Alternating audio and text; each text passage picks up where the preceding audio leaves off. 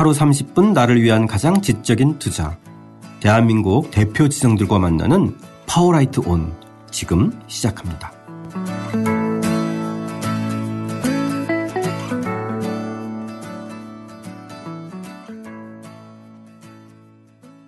오찬호 선생님과 함께하는 결혼과 육아의 사회학 2장입니다. 누가 결혼을 새로운 출발이라고 했나 시작하겠습니다. 저는 책 만든 사람 김학원입니다. 안녕하세요. 포근이 형 박태근입니다.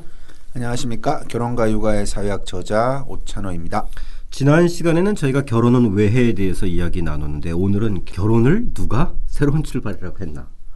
그럼 결혼한 사람이 등장한다는 거네요, 그죠? 네, 그렇습니다. 네. 실제로 이 박지훈 씨 만나봤나요? 아, 그럼요. 네. 그뭐 실제 이름은 아니지만 그렇겠죠, 아니지만, 당연히. 네, 뭐 음. 우리 주변에서만 이게 이 책이 그러니까 쭉 결혼 전부터 연애부터 결혼 그다음에 출산 음. 이런 과정으로 이어져서 이제 서사를 꾸려놓은 거니까 네. 지금부터는 이제 그 앞선 엄청난 그 고민 끝에 네. 결혼을 선택을 해서 음. 자신의 선택이 틀리지 않았음을 증명해야 되는 음. 그러다가 이제 어, 강박에 빠져서 자녀에게 몰입하게 되는 그런 이제 흐름으로 이어지고 있습니다. 이, 쌍, 이 쌍은 어떻게 만났어요? 아니 근데 이제 그런 질문 제가 만난 너무 많은 상 중에 음. 하나이고 음. 그리고 이제 뭐저 쌍의 뭐한 80%의 메시지 속에 또 유사한 어떤 캐릭터들을 이제 제가 이제 뭐 접점을 찾아가지고 재구성을 조금 하고 있는 거죠. 근데 아, 예. 아 근데 이제 저는 이게 제가 이제 대학에서 12년 정도 이제 강의를 했거든요. 그리고 네네. 이제 밀 이제 이 친구들하고 에세이를 받으면서 좀 밀착형 강의를 많이 해요. 음. 연구 주제라든가 이런 음. 걸좀 이론적인 수업도 하지만 그래서 그러니까 그 과정에서 이미 이제 이제 나이가 들어가는 그래서 rapport가 형성된 친한 친구들이 음. 뭐 굉장히 많고 그다음에 제가 이제 요런 10년 전부터 이런 연구를 하면서 내 나름대로 이제 이 데이터 뱅크를 만들어 놓은 거죠. 만들어 음. 놓아 가지고 뭐 이게 이게 사실상 우리가 그 눈 굴리기 기법 기법이라 그러는데 비슷한 사람을 만나면 음. 이렇게 또 이렇게 소개를 다 해줍니다. 아. 네, 소개를 다 해줍니다. 그래서 네. 제가 이전에 그 공무원 시험 준비하는 친구들 책을 쓴 적이 있었는데 그래서 너무 고민이 어려운 거예요. 이들은 다 잠수 타 있으니까 음. 그래가지고 이제 한 7년 동안 노량진에서 공부를 하는 공무 붙지는 못하고 음. 그러니까 이제 그냥 노량진 생활의 대가가 한 명 이제 있었습니다. 그 친구를 만나가지고 7년 살았으면 대가가 그러니까 포기했죠. 포기했고 바로 나옵니다. 뭐술 한잔 안 됩니까? 이거 바로 나와가지고 막 노량진 기다리고 있어.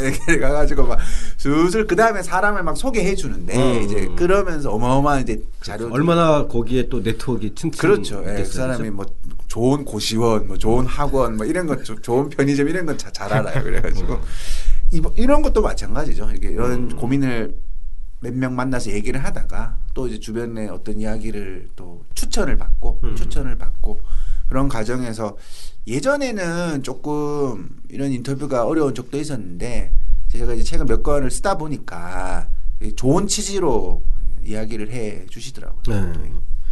선생님께서 이, 이 거론했던 이 32살 박지윤 씨가 결혼한 사유를 보면 요즘 유행하는 서점가에 유행하는 화법 그대로 베슬러 제목 같아요. 어쩌다가 결혼을 하게 되었어요. 이렇게 결혼하는 거죠, 사실은 그죠? 예. 그러니까 예전이나 지금이나 결혼하는 거는 어쩌다 하는 것 같아요.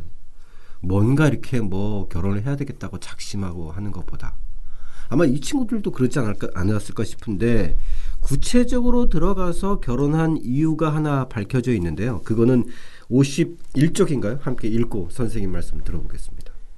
불안했지만 지윤 씨가 결혼을 결정한 이유는 그러니까 남들보다는 나름 결혼 생활이 순항할 것이라고 믿었던 이유는 상대가 한국의 보통 남자들보다 성평등 의식이 높았기 때문이다.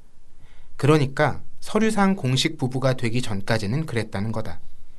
남자는 남자니까 여자답게 등의 말을 하지 않는 사람이었고 연애할 때도 고정관념으로 사람을 구속하지 않았다.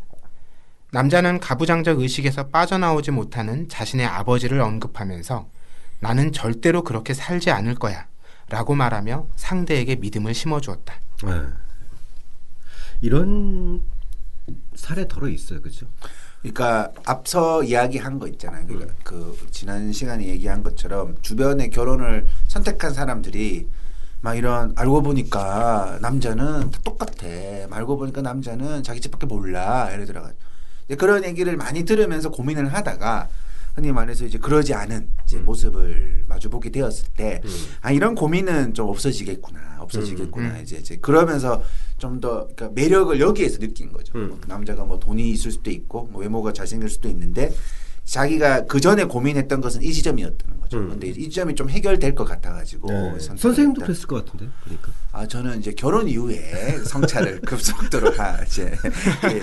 제가 쓴 이제 그 남자는 왜 이상해졌을까라는 책이 있는데 네, 그게 네. 이제 제가 어, 제 아이가 출산을 할때 음. 제가 이제 가부장적 의식을 가지고 있었어요. 그러니까 다 자연분만을 하는 게 정상이라고 제가 음. 생각을 했던 거예요. 그래서 병원에서 이제 자연 자연분만이 어려운데 제 아내가 이제 제 눈치를 보고 제가 뭐 자연분만해 이렇게 말한 적 없는데 그냥 그렇게 그- 그렇게 말한 남자가 있어? 세상에. 없는데 그냥 제가 주변에서 얘기를 한 거죠. 음. 어, 다뭐 잘못하는 거 아니야? 그러면서 뭐 약간 약간 여성이 편하려고 수술하는 거 아니야? 그런 뉘앙스를 이제 의연중에 보였던 거죠. 제가 음. 그래서 이제 이 아내가 이제 어, 수술을 해야 된다 들었는데 선생님한테 물어보니까 확률이 제로는 아니다. 자연분만 제로가 아니. 그러면 한번 시도는 해보겠다. 음. 유도분만 하는데 죽을 뻔했거든요. 그래가지고 의사가 막 저한테 와가지고 왜 그런 쓸데없는 집착을 하고 있느냐. 그래가지고 음. 이제 내가 아내한테 나중에 이제 물어보 왜 그런 미련한 짓을 했냐 그러니까 기가 찬 표정으로 야, 네가 어 뭐라 그랬냐고 막 하면서 그래서 이게 내가 은연중에 어떤 여성을 좀 뭔가 어떤 이미지를 가지고 대하고 있었던 것이죠. 아 우리나라 여자들은 말이야. 그건 비단 선생님만이 아니라 아마 그 내부에 또 그런 이제까지 가졌던 사회적 시선이 또 투영됐을 수 있겠죠. 그렇죠. 이제 네. 그래서 이제 아까 말씀하신 것처럼 어 저는 제 아내가 이런 건 전혀 없었습니다. 결혼하기 전에 저는 네. 제가 뭐 남자는 이런 말을 한 적은 없지만 음. 그러니까 우리나라의 젠더 감수성이 이렇게 아주 짧은 시간에 지금 막 등장하고 있는 거잖아요. 그래서 예, 예. 사회학을 공부했고 저는 여성학도 한 3년 강의를 했거든요. 음. 그럼에도 불구하고 어떤 남성성을 고수하고 있었던 거죠. 아, 예, 예. 이 지금 기준으로 보면 이 남성분은요 최소한의 양식입니다. 네, 여기서 걸리면 결혼하기 쉽지 않죠. 음, 연애 과정에서부터 또 제외죠. 제외 당할 수 네. 있어요. 그죠? 이제 그 그러니까 이게 남들보다 뭐 월등히 좀 수준이 높은 게 아니라 좀 상식적 수준이었던 것 같아요. 그죠? 이제 이런 상식이 그 일상에서 부딪히는 거죠. 그러니까 음. 뭔가 부모 시부모님이 적극적으로 그 가부장제 가치에서 밀어붙이는데 그러니까 이 남편은 그냥 태어난 거야. 그러니까 음. 음. 자기는 신경이 그러니까 집에서는 되게 평등한 사람인데 네. 그 기준을 가지고 이제 부모님을 상대하지도 않는 거죠. 네. 예. 자, 이 지윤 씨가 결혼한 이유 중에 하나가 자신의 남자친구가 한국의 보통 남자보다 성평등 의식이 높아서였는데요. 참 이 실상 어땠는지 한번 보겠습니다. 52쪽입니다. 결혼식을 치르고 신혼여행을 다녀와 양가 인사를 마친 후 다시 일상으로 돌아온 첫날 지윤 씨는 놀라운 경험을 한다. 어렵사리 구한 신혼집이 전보다 회사에서 멀어져서 아침 6시 30분에는 출근해야 하기에 6시 전에 눈을 떠 부랴부랴 씻으면서 준비를 하고 있었다. 그런데 남편은 잠옷 차림으로 식탁에 앉아서 아무 말 없이 스마트폰을 보는 것 아닌가. 늦어도 7시에는 출근해야 하는 남편이 너무 한가해 보여서 지은 씨는 출근 안 해? 오늘까지 휴가였어? 라고 물어보는데 남편은 눈도 마주치지 않고 충격적인 말을 건넨다. 밥 안 줘? 이건 사실 저희 50대가 봐도 좀 심한 것 같은데요. 그러니까 이게 제가 뭐 이게 이제 점점 줄어들고 있고 네. 요즘 또 아침도 많이 안 먹는 추세가 있으니까 네. 많은 사례를 찾을 수가 있겠죠. 근데 이제 제가 여기 다른 글에도 썼지만 이제 전업 주부님들 뭐 이런 대상으로 50대 이상 중년 여성분들 이렇게 이런 얘기 나누면 정말 하는 얘기가 아이 그 남자들은 도대체 이 아침밥하고 국의 의미가 뭐냐. 아, 예. 그거 좀 분석해 봐라라고 하죠.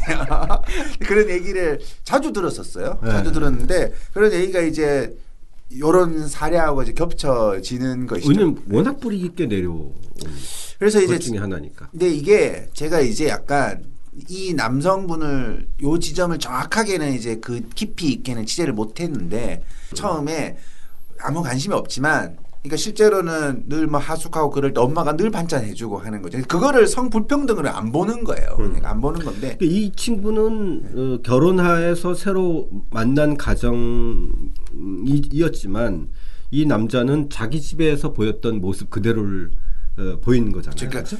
그러니까 이게 뭐냐면 엄마 왜 밥 안 차려? 엄마가 밥 차려줘야지. 그 얘기 없이 밥이 늘 존재했던 집인 거죠. 그렇지, 그렇지. 그러니까 이제 예, 예. 실제로 모든 구조가 차별 속에서 아주 순항하고 있었던 거예요. 음. 그러니까 너무 이런 것들을 자연스럽게 생각을 하고 있는 이제 그런 버릇이 표출된 것이지 않을까라는 뭐 그런 측면에서 좀 생각을 해볼 수 있을 것 같아요. 예.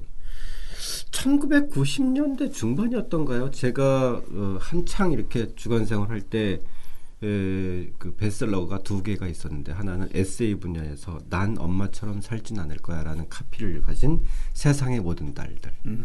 그리고 소설 분야에서 베스트셀러 1위였던 난 더 이상 남편을 위해서 밥상을 차리지 않겠습니다.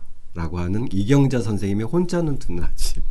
요게 다 1990년대 중반이었는데 아, 이 과정을 어, 겪었어도 사실상 어, 저희 지금 세대들도 보면 딱 두 가지로 나눠요. 아침밥 먹고 다니는 얻어 먹고 다니는 남자 아니면은 아침밥 못, 먹- 못 얻어 먹고 다니는 남자 이렇게 나누듯이 아침밥은 저희들한테는 아직도 굉장히 큰 의미인 것 같은데 요즘 젊은 세대들한테도 이런 게 한편으로 남아 있고 또 한편으로는 조금 지나다 보면 라이프 스타일이 바뀌어서 그냥 자연스럽게 맞벌이들은 아침 안 먹는 그런데 제가 이거 연재를 했었잖아요. 네. 그래서 막 댓글들 보면 야 길 가다가 사- 사람 붙들고 물어봐라 누가 요즘 아침 먹고 오냐고 음. 그 편의점 도시락하고 삼각김밥 휴가 남자들이 다 먹는다. 음.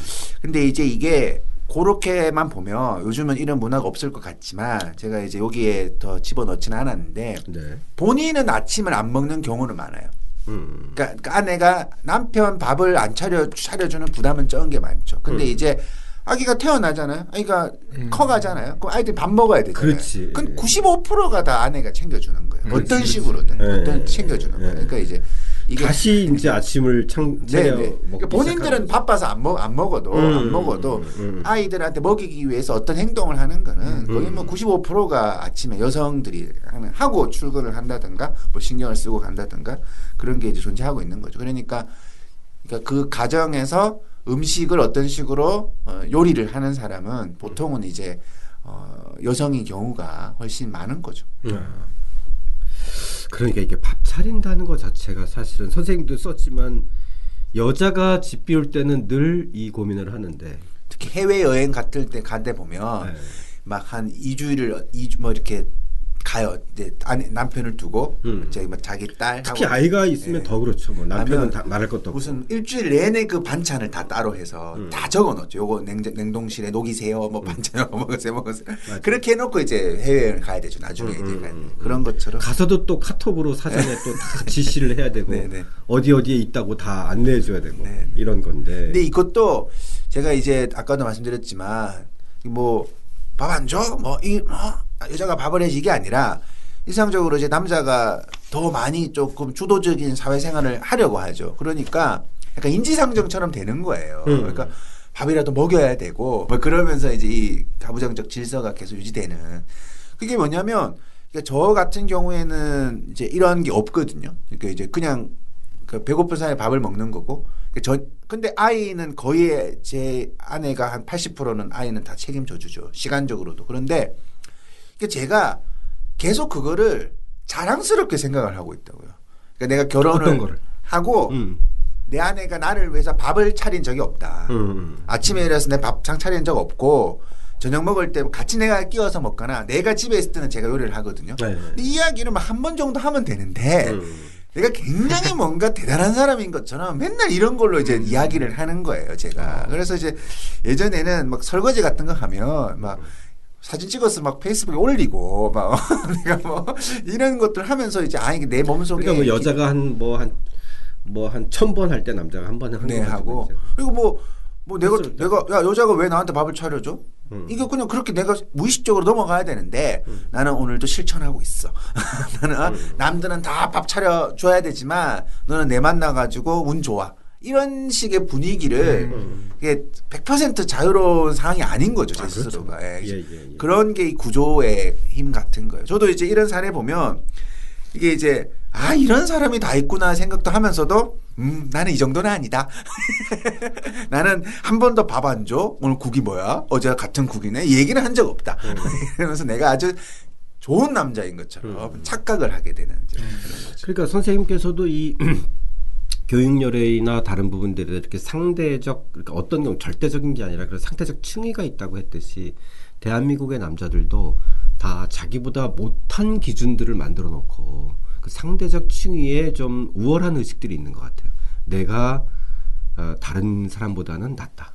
아, 이, 이런 게 굉장히 의외로 강하더라고. 저도 저도 있는데 얘기를 듣다 보면 그런 게 굉장히 강하더라고요. 특히 이제 기성세대는 네. 지금 60이 되었다고 가정을 했을 때 음. 자기 아버지가 60세 보여줬던 모습에 사실 3분의 1도 건의를 못 가지죠. 음. 그렇죠. 음. 굉장히 이제 위축되어 있죠. 이제 본인의 기준에 따르면. 그래서 어마어마하게 이제 성평등한 세상에 동참을 하고 있는, 음, 동참을 하고 있고 본인을 이렇게 보수적이라 생각을 한다면 자기 아버지가 내 나이 때 했던 것은 거의 뭐 황제였는데, 황제였는데, 예를 들어가지고. 그런 면에서 이제 자신은 이제 괜찮다고 생각을 하는 거죠. 그래서 그렇죠. 제가 그러니까 변화된 상황에 지금의 어떤 의식 수준이나 문화 수준이 아니라 자기 부모 세대에서 아버지가 했던 것에 대한 기준점을 갖는 경우가 되게 많은 거. 그러니까 결국은 그 아버지가 했던 것이 어 자기가 할 수 있는 정상성이고 아, 예. 내가 그런 거를 못 누리고 있다라는 생각을 가지니까 음, 음. 계속 그런 생각을 가지게 되는 거죠. 저도 마찬가지인 거죠. 그러니까 뭐뭐 밥을 아내가 차려주는 것을 하나의 상식으로 규정을 하고 있는 거죠, 은연중에. 그러니까 내가 밥을 안 얻어 먹는 거를 계속 뭔가 얘기를 하려고 음, 하는 음. 이런 버릇, 이런 어떤 습관이라 그럴까? 이런 것들이 배운 거죠. 쉽게 말하면. 저희가 네. 제가 아버지한테 배운 거죠. 네. 아버지가 자기 아버지 세대를 이해하는 방식대로 음. 내가 이제 그래도 내가 보수적인 남자보다는 좀 편해. 좋아. 예를 들어가지고. 그러면서 자신이 뭔가 이제 좀 어, 성평등을 지향하는 사람인 것처럼 보여주지만 여성의 입장에서는 여성의 입장에서는 이제 아닌 거죠. 네. 자, 이 결혼한 박지훈 씨가 결혼하면서부터 또 다른 갈등과 함께 또 안고 있었던 문제가 바로 이 부모로부터의 경제적인 지원의 문제였는데 58쪽 함께 읽고 이야기 나눠보겠습니다. 지윤 씨는 특권층이 되기 위해서도 아니고 누군가에게 과시하기 위함도 아니라 그저 기본 이하로 떨어질 것에 대한 두려움 때문에 남자의 부모로부터 도움을 받았다. 이때부터 준 자와 받은 자의 입장은 하루아침에 달라졌다. 남자의 어머니는 결혼 준비에 개입하기 시작했다. 요즘 애들을 이해할 수가 없네. 라는 표현을 시도 때도 없이 뱉으면서 청첩장이 요란하다. 식탁은 원목이 좋다. 패백의 어른들은 얼마나 오시냐는 등 시시콜콜한 것까지 간섭한다. 여자 쪽 부모는 아무것도 하지 않는데 말이다. 하더라도 조용히 사실관계를 확인하고 의견을 조심스레 전달할 뿐이다. 1억 5천만 원으로 운동장은 완전히 기울어져 버린 셈이다. 일단 이거 거절하기는 참 정말 어렵고 힘든 상황인 것 같아요. 그러니까 시- 그게 그런 걸 거절할 수 있는 시대는 음. 제가 볼 때는 2000년대 초 정도까지 음. 혹은 90년대 정도까지는 뭐 그렇게 할 수 있을 것 같아요. 근데 이제는 제가 어 처음에 제가 이제 결혼을 할 때 되게 없이 내가 제가 살던 자취방에서 결혼을 시작했거든요. 그래서 그때는 감성으로 버텨낸 것 같아요. 음. 괜찮아. 음. 근데 이게 한 10년이 지나니까 그 출발선의 다름이 보- 너무너무 벌어지는 걸 아, 그렇죠. 느낌이 오는 예, 거죠. 예, 그러면 저도 그걸 바라하게 되고 음. 그, 바- 그 얘기를 선배들이 얘기를 또 듣게 되는 거죠. 그렇게 듣게 되는 것이고 또 그만큼 집값은 더 올라버렸고 더 올라버렸기 때문에 사실상 이런 지점에서 그런 돈을 받지 못하면 사실상 이 신혼부부가 처음으로 이제 무너지는 게 이 사랑을 이제 구체화시키려고 그러니까 사투리 사투리에서 니캉 내캉 돈을 모아가지고 이렇게 부동산에 가보면 무슨 뭐 골목을 타고 내려가가지고 막 여기에 맞는 집이라 그거 가보면 막 상상을 초월하는 집들이 존재하는 거죠. 그렇죠. 이제 그런 모습을 보면서 이제 막 충격에 빠지거든요. 음. 그런 과정에서 이제 이게 예전처럼 단칸방에서 못 일어나서가 아니라 그 단칸방 수준 자체가 너무 떨어지는 거예요. 맞아요. 돈에 대비해가지고. 음, 음, 네, 그런 것 때문에 이제 이런 것이 굉장히 큰 유혹이라는 단어도 좀 그렇습니다. 그냥 이제 자기가 거부하면 너무 바보가 되어버리는 음. 거죠. 음. 그런 게 있고 이제 제가 여기 안에서는 쓰지 않았는데 여성 쪽이 너무 답답해가지고 그러니까 자기 부모님한테 좀 더 지원 요청을 했대 했는데 자기 남동생을 위해서 돈을 들어놓은 거예요. 자기 음. 남동생 결혼을 하면 너보다 돈이 더 많이 들 텐데 음. 그래서 이 돈을 이제 터치할 수가 없다. 아. 들어가지고 이제 그런 면에서 거긴 또 남자 쪽이니까. 예, 예. 어. 자기 남동생을 위해서 이제 돈을 모아 놓은 것이 있기 때문에 집 때문에 음. 그래서 이제 그 이건 절대 깰 수 없다. 이제 음. 그런 얘기를 하면서 이제, 이제 선택지가 또 좁아진 거였죠. 아, 그것도 또 상처가 됐겠네요. 그렇죠. 그쵸. 그리고 사회적 맥락에서는 이제 그 1억 5천을 부모님이 주셨잖아요. 음. 근데 그 현대 사회에서 그 기- 나이가 드신 부모님에게 1억 5천은 되게 의미가 큰 거죠. 음. 일자리도 요즘 어렵고 음. 뭐 세상이 어떻게 될지 모르는데 그, 그 돈을 모은 것도 대단한 건데 그 돈을 한 번에 준다라는 거니까 굉장히 그거는 이제 굉장히 많은 자기의 재산을 주는 거고 자기 노후를 주는 거죠 어떤 의미에서. 아, 그렇죠. 그러니까 그러니까 이 아이가 또 잘못되면 또 문제가 생기니까 음. 자꾸 이제 이제 자기가 부양자처럼 이렇게 간섭을 할 수밖에 없는 음. 그런 일들이 이제 엮, 여 있는 것 같아요. 음. 말 그대로 헬리콥터 페어런츠가 그렇죠. 예, 예, 예. 독립 이후에도 예, 예. 발생을 한 건데 그게 2년마다 선생님도 썼지만 2년마다 그게 또 그 그렇죠. 기간이 증가되는 보통은 요즘은 이제 이런 것도 있죠. 받아놓고 나중에 이제 돌려주는 조건으로 빌려주는 음. 이런 식으로 이제 계약 관계를 이루는 집도 많고 그런 경우도 많더라고요. 그러니까 어쨌든 원금은 최소한 갚는다. 네, 네. 예. 근데 사실은 원금을 갚으려고 모아두면 전세가 그, 그 이상 올라 버리니까 네, 네. 참 그게 뭐 아, 현실적으로는 사실 그렇게 대안이라기보다는 어떤 정서적인 뭐 유한 뭐 이런 정도인 것 같아요. 그, 그러니까 이 사실상 이 결혼이라는 것이 사회적인 맥락이 있는 건데 사실상 지금 우리나라의 뭐 저출산 뭐 대책 이런 게 결혼을 못해서 다 발생하는 지점을 다 놓치고 있는 거죠. 그래서 네.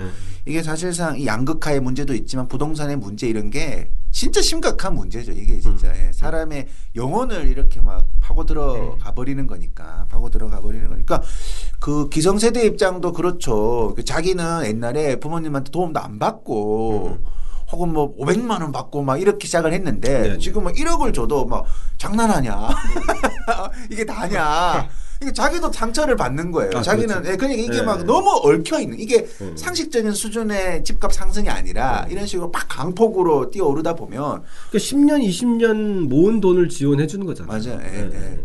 그래서 자기 부모님에 비하면 정말 모든 걸 다 주는 것 같은데 음, 음.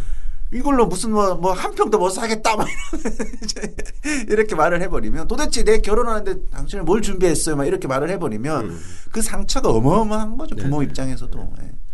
가장 현실적으로 큰 문제는 저는 주거비인 것 같아요. 예, 저희들하고 비교해 보면 예, 월급 대비 비교해 보면 저는 지금 월급 받아서 도저히 생활 못할 것 같더라고요. 그 월세 내면서 예, 저희 때 5만 원에 3만 원이면 정말 좋았던 데 살았던 시절하고 비교 비교해 보면 지금 보통 저희 회사 직원들도 보면 50만 원, 60만 원 음. 월세 내더라고요. 예, 관리비 포함하면은 좀 괜. 근데 그 집들이 이렇게 좋은 집들이 아니에요. 예. 그런 거 생각을 해보면 이 결혼을 생각해 보면 과연 이 주거비 정말 감당할 수 있을까? 거의 제가 지금 만약에 20, 30대라면 결혼 안 할 것 같아요. 진짜 현실적으로 생각하면. 그러니까 제 딸이 11살인데 얼마 전에 이제 요즘 부동산 얘기 많이 나오고 네. 근데 그러면 저 제 아내하고 저하고도 또 막 얘기 신세 한탄을 하죠. 네. 그러면 이제 11살의 눈에서 아빠 공부 열심히 해서 내가 직장 얻어가지고 성실히 일하면 내 집 마련할 수 있는 거 아니야? 음. 그걸 다 묻더라고요 저한테. 근데 그 대답 정답이 이제 사라진 거죠. 아, 그렇죠. 예, 완전히 네, 네. 사라진 예, 거죠. 예. 옛날처럼 말 못하는 아, 거예요. 그건 뭐 20, 30년 전 일이죠. 예, 그러니까 이게 딱 지금의 현실이에요. 그래서 음. 자기가 그 딸이 자기 침대 옆에다가 뭐 나의 뭐 인생 가정 뭐 그러면서 몇 세 집 마련 이런 걸 뭣도 음. 모르고 막 23세 뭐 2층짜리 집 마련 이렇게 했는데 최근에 그걸 53세로 바꿨더라고요. 바꿨더라고요. 그래가지고 그런 시대죠. 그러니까 음. 이제 그거를 이 아이가 어, 10살 때부터 이걸 알고 있는데 오. 그러면 이거는 결혼에 대한 고민 이런 거는 당연히 더 빨라지는 것이죠. 몇 살이에요 지금? 11살입니다, 아, 지금. 네. 11살. 네. 이미 이제 하고 있습니다. 저는 진짜 상상도 안 했었거든요. 음. 10대 때까지는. 그래서 이제 근데 그러니까 저는 이제 뭐 그냥 내 자취한 데 살고 그 저는 그냥 막 월세를 다 내면서 막 살았었어요. 그냥 그냥 뭐 이렇게 살면도 되는 거 아니냐고. 근데 음. 그 대충 오르면 따라가겠는데 막 이게 막 폭이 너무 높아지니까 예, 정말 이거는 어마어마한 스트레스죠. 네. 자 오늘 얘기 마무리하기 전에 일단 지윤 씨의 남편도 만나봤다면서요? 네, 그렇습니다. 네. 네. 제 어? 커플이 네. 저랑 잘 아는 아. 아, 는 사람입니다. 커플. 남자 입장에서 또 얘기를 들어보면 또 음, 이해가 가는 대목이 또 있을 거예요 분명히.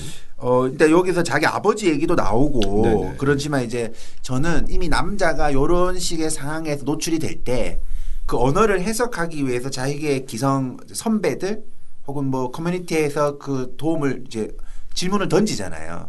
그, 그 남성 선배들의 언어가 음. 굉장히 요즘 여자들 말이요. 뭐 편한 것만 추구하고 뭐 예를 들어 요즘 남자들이 더 고생하는데 음. 이미 그런 언어로도 너무 많이 듣는 거예요. 음. 들으면서 이제 여기 나오는 그런 얘기들이 나오는 거죠. 뭐 내가 뭐 이 정도 대우도 못 받습니까? 뭐 이런 식의 얘기들이 나올 수가 있는 거죠. 그래서 음. 이게 지금도 가끔 이런 게 나옵니다. 그 이제 인터넷에 보면 그러니까 아내가 저녁을 차려줬는데 너무나 충격적으로 차려줬다면서 뭐 사진 찍어 올려놓습니다. 뭐 충격적으로 차렸다는 그러니까 너무 잘 차려줬다. 아니 이제 너무 이제 빈약하다. 빈약하게. 아. 근데, 아내가 이제 입덧이 심한 거예요. 음. 근데 너무 반찬을 이제 자기가 입덧이 심하니까 음. 맛없는 걸로 차린 거죠. 향 냄새가 안 나는 거 그렇지. 그 거죠. 냄새 얼마나 민감. 근데 그거를 이제 막 네. 올리고 하는 물론 이제 욕을 먹지만 음. 그렇게 올리는 성별은 남자가 99.9%거든요. 음. 물론 저 여성은 또 다른 걸 가지고 올리겠죠. 그리고 이제 그 안에 이제 그렇게 올리는 모든 내용은 아 내가 이렇게 힘들게 돈 벌어 왔는데 내가 저녁에 그런 밥 먹어야 되겠나 아, 예, 예. 예를 들어가지고 음. 그런 언어 그 순간에 언어를 조금 이제 다른 선배들로부터 그렇게 이제 언어를 얻어낸 거죠. 얻어내어 가지고 뭐 이제 그건 내 권리다라는 음. 식의 이제 그래 그 권리를 이행하지 못하고 있는 것이다. 저 여자는 음. 합의된 것인데 예를 들어 가지고 그러면서 이야기들을 어, 많이 하게 되는 거죠. 예, 많이 하게 되는. 거죠. 그래서 제가 말씀드린 것처럼 이 두 분이 저하고 잘 아는 친구인데 이미 이제 이 상황에서 이 남성분의 어떤 언어는 약간 이제 뭐 흔히 말하는 여성 혐오의 씨앗을 가지고 있는 거죠. 음. 이미 이제 그러니까 그러니까 본인은 그 전에 젠더 감수성이 높았다 그러지만 음. 사실상 전혀 어떤 제대로 된 젠더적인 것에 대한 이해를 하고 있지 못하는 거예요. 그래서 그렇죠. 항상 편안하게 여성으로부터 대우를 받고 있다가 어 여자가 그렇지 않으니까 음. 이거를 이제 적응하지 못하면서 여자가 이기적이다 뭐 이런 식으로 해석을 해버리는 거죠. 네. 저도 한편에 어, 어느 순간에는 그게 나름대로 합리적으로 보였지만 좀 더 더 생각해 봤을 때 아 이건 문제 있다고 생각했던 게 역할 분담론이었어요. 음. 네, 그러니까 에, 근데 사실상 진짜 역할 분담의 속살로 들어가 보면 그럼 역할 바꿔볼래? 그러면 남자들은 한 명도 바꾸지 않을 거란 말이에요. 그렇죠. 예, 네. 예. 왜냐하면 제가 보통 이렇게 뭐 어떤 방송이나 이런 성평등에 관한 얘기를 나누면 되게 부끄러울 때가 있어요. 왜냐하면 음. 우리가 은연중에 남성 가부장적 이런 게 얼마나 큰지를 제가 증언하는 거거든요. 네네. 제, 제 집의 사례를 통해 가지고. 음. 왜냐하면 이제 제 오늘 뭐 팟캐스트 이런 것도 우리가 오늘 녹음도 지금 평일 저녁에 하고 있잖아요. 네, 네. 제 아내가 뭘 하고 있기 때문에 제가 여기 온 거 아니겠습니까? 음, 음, 그렇죠. 그런 것들을 이야기를 하거든요. 그래서 뭐 나는 되게 이제 조금 부끄럽다라고 음. 얘기를 하면 음. 뭐 굉장히 많은 이제 30대, 40대 결혼하신 분이 음. 각자 자신의 기둥에서 가족을 이렇게 건사하고 있는 거잖아요. 음. 이렇게 이야기를 합니다. 근데 그 보상이 너무 다른 거죠. 그렇죠. 이게 네. 저는 네. 말 그대로 뭐 책도 내고 음. 이렇게 뭐, 마- 뭐 어떤 이론을 가지고 토론도 하고 음. 제 브랜드를 만들어 가는데 음. 제 아내는 뭐 숨은 그림 찾기에 달인이 되거나 아이들하고 맨날 하니까 레고를 잘 조립하거나 음. 아니면 이제 뭐 그런 식의 이렇게 육아의 달인이 되는 거니까 음. 그거는 전혀 보상이 다른 거죠. 그래서 이게 어 우리가 이제 독방 육아라는 얘기를 할때 음. 남성들이 그러면 독방 노동이란 말도 해야지. 라고 하는데 정말 틀린 말이거든요. 왜냐하면 독방 육아는 노동으로부터 배제된 사람이 하는 것이지만 독방 노동 이 노동이라는 것은 육아로부터 배제되어 가지고 음. 하는 개념이 아니라는 거죠. 음. 그런 그런 의미에서 이게 뭐, 뭐 남자는 어떤 역할을 하잖아. 이게 전혀 무게감이 다르다. 네. 다르다라는 거죠. 네. 네. 진짜 가사노동은 거의 100% 혼자 하고 알아주지 않는 환경에서 그 뭔가 잘못됐거나 조금 안 했을 때 문제가 되지 나머지는 아무리 잘해도 그냥 그건 그냥 아무런 의미가 없는 이런, 이런 측면도 굉장히 참 해도 티도 안 나는 네네. 거고 제가 뭐 여기에서 썼는지 모르겠는데 다른 책에 쓴 것 같은데 이제 뭐 이렇게 마트 같은 데 가보면 남자들이 그, 부- 그 박싱 하잖아요. 네네. 박싱 하는데 너무 이게 테이프를 세게 뜯어요. 빡빡 뜯어가지고 막 그냥 대충 싸우면 되는데 막 잘 잰다 그러죠. 쫙쫙 해가지고 막 여, 여자한테 맡겨 놓으면 이게 박스도 제대로 못 싸고 물건도 막 이상해지니까 막 그런데 그 남자들의 어떤 인류학자가 그- 그 환경을 본 건데 아니 저거 여성들은 매일 하는 건데 저런 어떤 집안일을 저기 저렇게 뿌듯한 표정을 어떻게 짓지 생각을 이제 질문을 던지는 거죠 음. 그런 거랑 비슷합니다. 네. 자 얘기하다 보면 끝이 없을 것 같은데 이 와중에 지윤 씨가 덜컥 임신을 했어요. 네. 또 원래 또 이런 어, 또 이렇게 이- 이렇게 갈등이 많은 곳, 곳에서 예기치 않은 사고가 터집니다. 네. 요즘의 임신은 저희 때하고는 다르게 정말 어, 이 저희 때는 이제 둘, 둘 간에 뭔가 그런 이야기 뭐 이렇게 한다면 이제 양쪽 집에는 한참 뒤에 한참 뒤에나 알리고 했는데 지금은 거의 음뭐 이 임신 하나에 에, 그 당사자들보다 주변 사람들이 환호하는 이런 경지인 것 같아요. 그러니까 안 하는 케이스도 되게 많거든요. 네. 결혼도 안 하지만 네. 당연히 출산을 할 줄 알았는데 안 하는 주변의 케이스도 보이고 하니까 음. 그걸 이제 내버려둬서 어- 어느 날 응답이 오는 게 아니거든요. 근데 계속 뭔가 확인을 하고 응답을 하는 것도 있고 요런 뭐 지점도 있지만 본인도 그렇고 요즘은 이제 불임도 굉장히 많고 네. 그런 과정 속에서 이게 과연 임신이라는 게 잘 될까 이런 고민도 다 나이도 들으니까 음. 30대 이상이 다 더 접어드니까 넘어가니까 그런 우려들이 다 복합적으로 만들어져 가지고 조금 더 되게 관심사가 높아진 거죠 부모님이라든가 본인들 사이에서 네네. 자, 오찬호 선생님과 함께하는 결혼과 육아의 사회학 2장 누가 결혼을 새로운 출발이라고 했나 편은 여기서 마치고요. 다음 시간에 이 우리 지윤 씨 임신을 했는데 그 이야기 이어가 보겠습니다. 3장 가장 악질적으로 남용되는 말 모성편으로 다시 이어가겠습니다. 함께해 주신 청취자 여러분 감사드립니다.